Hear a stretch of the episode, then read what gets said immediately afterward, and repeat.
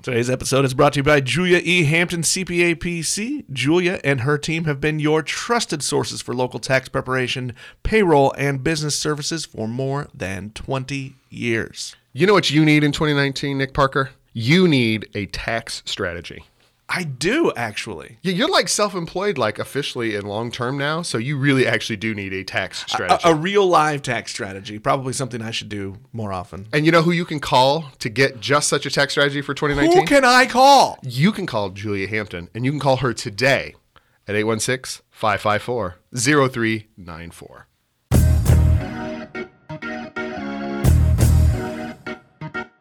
Hello again and welcome to Lee's Summit Town Hall, a weekly podcast about what you can do to make a difference. I am Jason Norbury, and as always, I am joined by a man who missed me so much while I was on vacation, he almost cried twice. It's Nick Parker, the publisher of Link to Lee's Summit. What's up, Nick? It's true. I did almost think about almost crying twice. Almost. Publisher Link to Lee's Summit, which is your source for all the news that you need about this very fine city. And our unofficial sponsor today is The Process.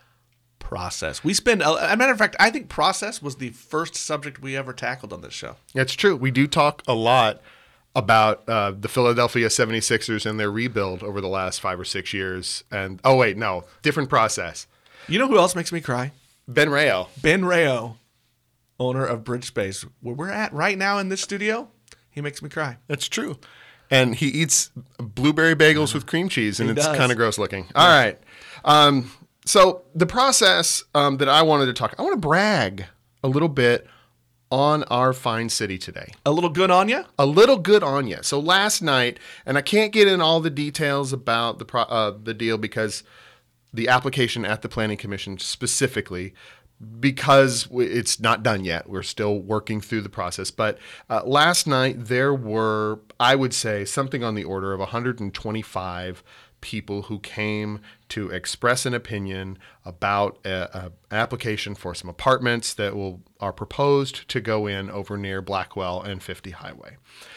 And whenever we have had these kinds of applications in the past, there has always been a lot of really heated rhetoric that gets spilled into our meetings and really sometimes derails the process itself. And last night we really did, I think the neighbors did a really good job. The staff did a really good job. The applicant did a good job of listening and trying to respond and address a lot of the concerns on the front end.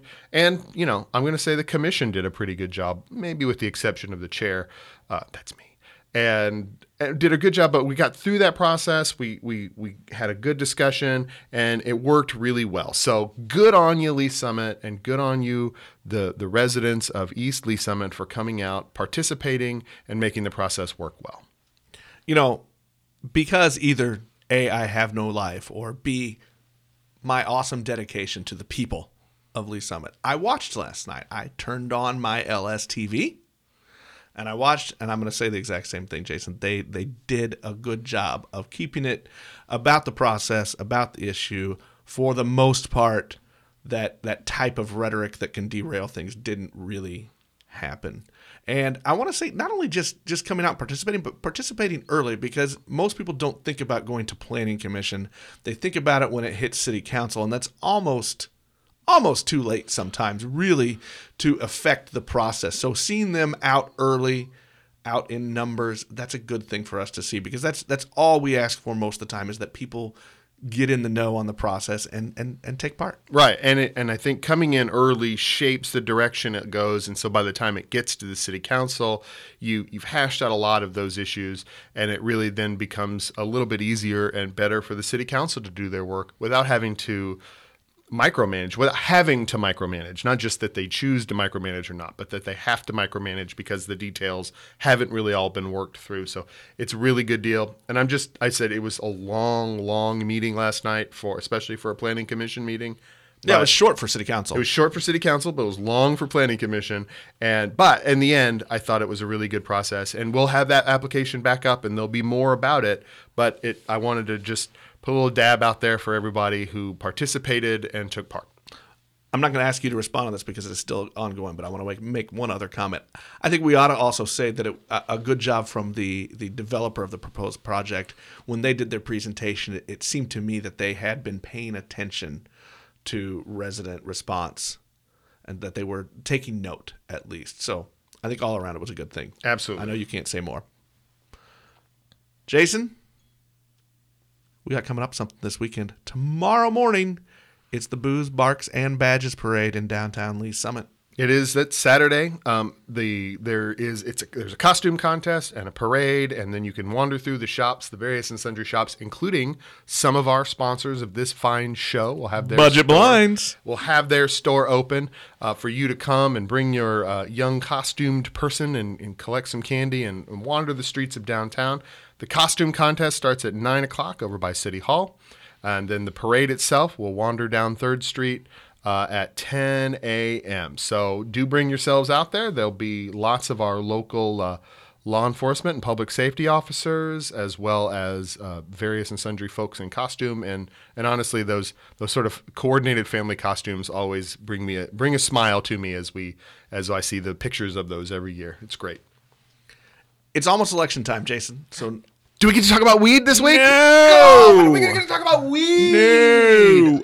I am going to bring up two of everyone's favorite topics today as we prep everyone for the upcoming election, which is a week and a half now. Yeah. Judges and county charter amendments. Look, seriously, this is like the first week where like I've made the weed joke. And it may be the first one of those where it might actually be the better one to talk about. And yes, we will talk about the various marijuana ballot issues next week, along with a couple. We'll make some comments about. We'll talk a little bit about some of the issues surrounding the contested partisan elections for candidates. We will. But Jason, everyone gets excited when we talk about county government. That's absolutely true. And I can't tell you if there's one topic that people stop me in the streets and ask me about, it's judicial retention elections. I'm sorry, I just fell asleep again. Yeah, because I said the words judicial retention elections, and I'm fairly certain that in our cultural thing, when I say words like that, it does trigger a narcoleptic response. Look, you kind of rolled your eyes when I first asked you about bringing this up on today's episode. I think it's important. I think it's probably the thing on every time it hits a ballot that we all go to the polls, we know next to nothing about, and our care level is probably next to nothing as well. But it is an important part of our government. So I thought we'd just take a little bit of time and have you kind of hit this a little bit and what people should be thinking about. Okay, so let's first of all, we have to talk a little bit about how our judges are chosen. In Missouri, there are two ways depending on the type or location of the judge. In much of the state, in almost I think all but 6 of the counties in Missouri, judges, the trial judges, the county judges as you think of them, are elected. So they run for office and all that. And as a lawyer, I find that kind of scary and spooky, and I don't like it, and that's where that is. However, Missouri has done some good work on this. They created, and I mean this specifically in that this is called in the rest of the country the Missouri Plan, and they borrowed it to do that. So it's something that really did generate here. Judges in Platt, Cass, or I think it's Platt, Clay, Jackson, St. Louis County, St. Louis City, and Greene County, which is Springfield, St. Louis, and the Kansas City metro area, basically, all do their trial judges and then all appellate judges, including the courts of appeals, the 3 courts of appeals, and the Supreme Court, are appointed through a process. And the process is basically there are commissions that are put together, and there are lawyers on them, and then there are appointments by the governor on them, and they make and then the judges apply for the position when there's an opening, and then they run through, and then they put a nominee or a slate of nominees, usually 3 nominees, to the governor, and then the governor makes a decision from those nominees. And it's designed to remove the partisan piece of the judge choosing. Now, as you can guess, because of the partisan alignments of the city or the counties in question and what have you, there's a certain adjustment that, you know, there's some partisan stuff that's within it, but it's not direct candidate elections. And so it removes the judges from the very get-go from the push and pull of partisan politics. And that's a good thing. So then once they're appointed, then they come up every so often for retention. So for a retention election, I think after they're initially appointed, that first year they have to do one, and then it's every, I think it's 6 years and then 12 years for the appellate courts or something like that. It's a long time, but they do have to come up for regular retention election. So the hard question is, so that's a cool thing. So when we Lee's Summit voters, except for the few that listen to us that live in the Cass County part of Lee's Summit, but when Jackson County voters go to the polls on the 6th, they're going to be faced with a slate of something on the order of 15 judges. At the very base level, the associate circuit, there's one appellate court and then two Missouri Supreme Court nominees that will be on the ballot that you'll see. And they'll all have a, do you want to retain or not? And of course the question is, how do I know which judges are good? Nick, how do you know which judges are good? I don't. I call my lawyer friends and I say, give me some tips. Right. And so here's, and I think that... Which, by the way, the fact that I say I trust a lawyer is frightening enough. Well, to be fair, lawyers are the ones who actually interact with the judges on a regular day-to-day basis. So they, you know, their opinion at least has, you know, data behind it. But for instance, for when I was practicing law, was a bankruptcy judge. I appeared almost exclusively in the federal court. So I have no interactions with any of these judges except for maybe I've known them over the years through being a lawyer in those circles. Knowing all of that, it's difficult for the layperson or the person who doesn't appear in the court to know how the judges do. So the Missouri Bar has set up a website. It's under yourmissourijudges.org, and we'll put the link to the Jackson County page in the show notes. There's work for Nick. Has put forth they had a 20-person committee to sort of review the work of the judges and decide whether they meet or don't meet the quote-unquote overall judicial performance standards, which is going to mean things like being non-biased and, you know, making sure that you're doing fair application of that. Unshockingly, all of the judges are qualified and meet those judicial performance standards from the Missouri Board. It's these guys and women don't get to be judges without being good lawyers and having a good respect and knowledge of the justice system and the judicial system.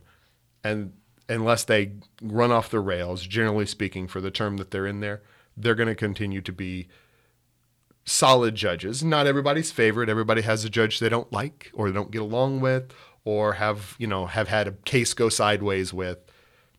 But in general, these judges are all good and all qualified and should be retained. Wow. We just got an opinion. You did. And I've got more, but we'll go with those. So, and I, like I said, some of these I actually know a little bit and others I don't.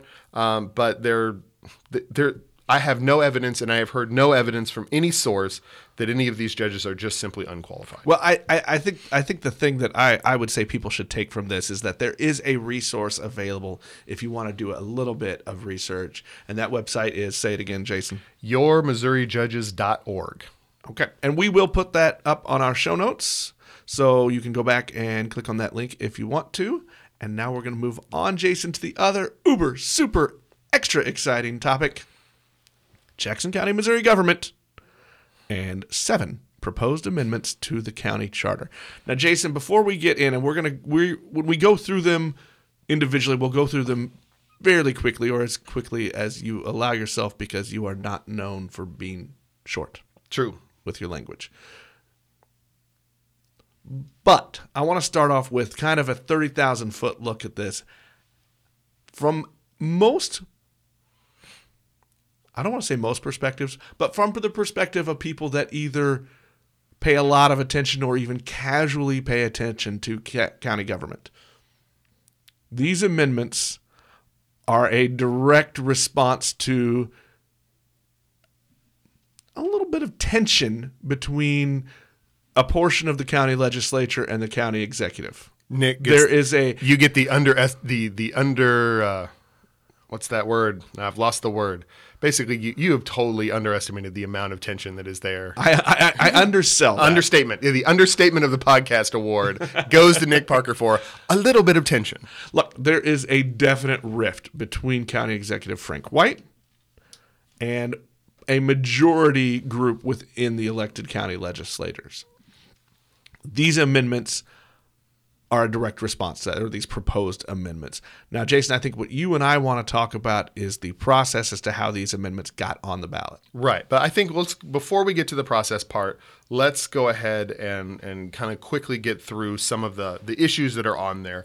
And I'll be honest, you want another opinion. I'm not a huge fan of these ballot issues simply because I don't think that the questions as stated are particularly clear as to what the changes are, and so it's a little bit hard to gin that out. So we went through and read them, the actual language, proposed language changes to the charter itself, and I'm going to try to translate them into rough areas of what's going on, and then we'll give you a little bit more on the backside. So there are the questions will set some term limits for the county executive, the county prosecutor, the county legislature, all that. So it sets term limits. All of those entities, all of the elected entities, the prosecutor, the sheriff, the legislature, and the executive will all get a slight bump in their pay.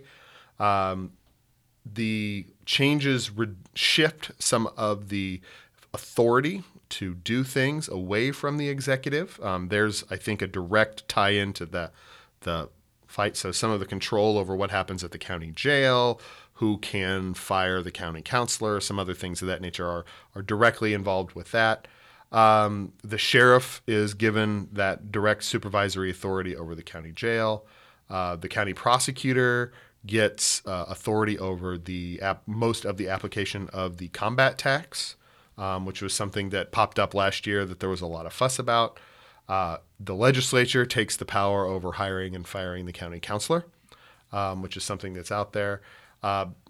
There is a change to the requirements for who can be the county municipal judge, which I am quite certain none of us knew actually existed unless we've had a ticket from right. The sheriff's office and had to go to the county municipal judge. So there's a requirement there that's input that they've had to have been a municipal judge for 3 years in the county, but at a city level, not the county level. And then the other one, the last one, is that it disallows an elected officer.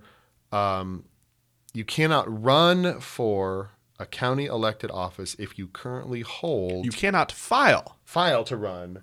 Right. You are ineligible to run, essentially, for a county elected position if you hold an elected position somewhere else. So that's a pretty strong change, and it even is so broad as to eliminate the capacity to serve out one term or resign a term and then start serving in the county legislature in a county position. So it's a little bit strong and all that. So those are the changes. You could sit down and make an argument for and against for many of them, where the appropriate balance of power lies between the executive, the legislature, the sheriff, the prosecutor, who gets to do what, are questions that I'm not prepared to give you a strong opinion on at this moment in time. But let's talk about the process, because I think that really will inform sort of the opinion that you're already hearing me come forth with about what to do with these charter amendments. Right. I think the better thing to look at is how did these get here? And did it follow? This is a conversation, Jason. I'm going to start over. This is a conversation we just had right here in Lee's Summit 2 years ago. Yeah. 2 years ago now, where there was a commission appointed. Citizens were on that commission. They reviewed the charter. They came through with suggestions of what changes should or shouldn't be made to the amendment.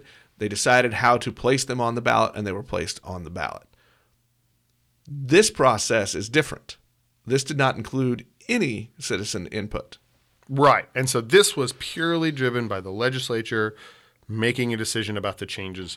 And as a matter of fact, it was vetoed by the county executive. Right. And so the changes were vetoed by the county executive. And to be fair, I would expect the county executive to veto changes that reduced their power. I get it. But It has not run through. So on top of this, and so, you know, sort of going along parallel with this, is a plan put forth by the county executive and supported by some of the other members of the legislature to do a charter commission similar in structure to what was done in Lee's Summit.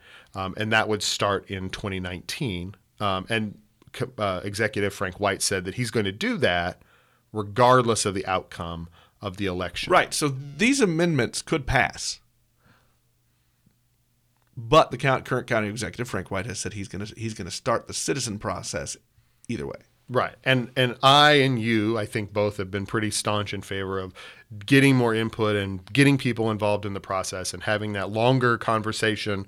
You can have – it's going to be a little bit more thoughtful. It's going to be a little bit more well planned out, and there's time for contemplation and conversation and argument about which changes really are good or which ones are not great as we go through that. So I think that's a good thing to have out there, and I would be in favor of that process going forward and coming to a conclusion. And I would be far less skeptical of county changes, charter changes that came from that process than I am for the ones that just came out of the legislature, essentially out of a political fight.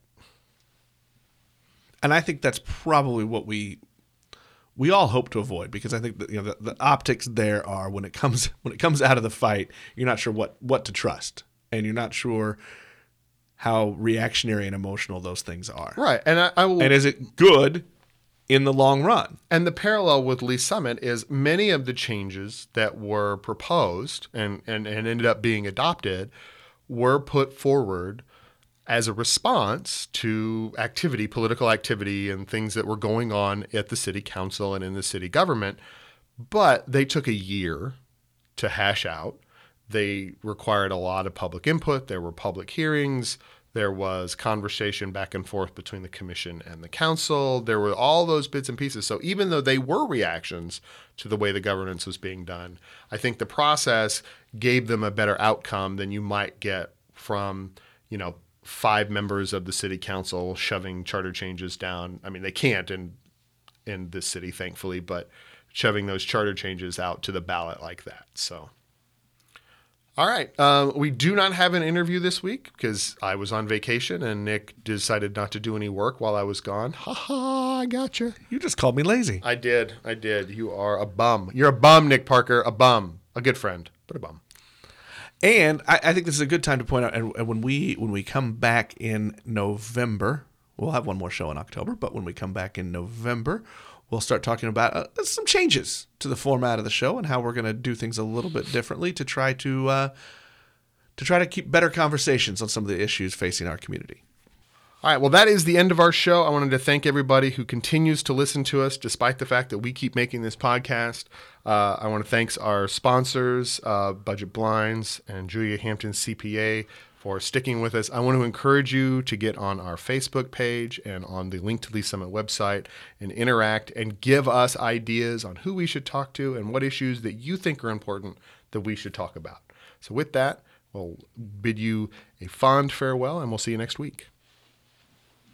As always, today's episode is sponsored by our good friends at Budget Blinds of Lee's Summit and Kansas City.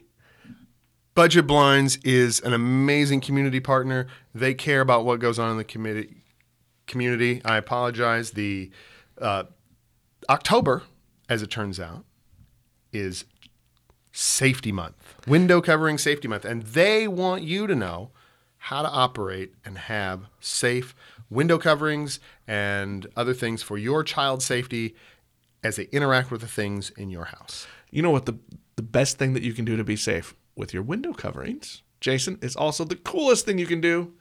Get the motorized window coverings and drapery. That's awesome. It's safe. And because they care about more than just window coverings and blinds, they've got a list of other things you can do too, like make sure if you've got kids around, bolt your furniture to the wall so the dressers don't tip over. Maybe use the safety plug covers. That's a good idea. Yeah, that does keep the knives and forks out of the out of the power cords. And, you know, look, when you leave that out, the kids turn out like Nick and I, and when they don't, they turn out way better. So let's go with the covering those. Right. There's probably a few things, Jason, that you shouldn't do. Right. You should not leave curling irons, straighteners, hair straighteners, and blow dryers in children's reach because, honestly, children's fashion sense is terrible, and they shouldn't be allowed anywhere near that to try to pick out what their hair looks like. So let's just keep that stuff away from them. Solid idea. Hey, think safety this month, and go visit our friends at Budget Blinds. Tell them Jason and Nick sent you.